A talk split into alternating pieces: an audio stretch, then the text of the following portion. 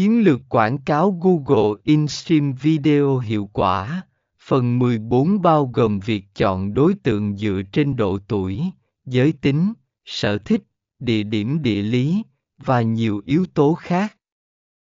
Điều này giúp đảm bảo rằng video của bạn sẽ xuất hiện trước những người xem có khả năng chuyển đổi cao nhất.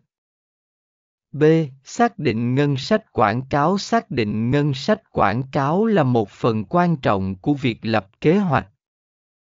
Bạn cần xác định số tiền bạn sẵn sàng chi trả cho chiến dịch quảng cáo in-stream video của mình. Hãy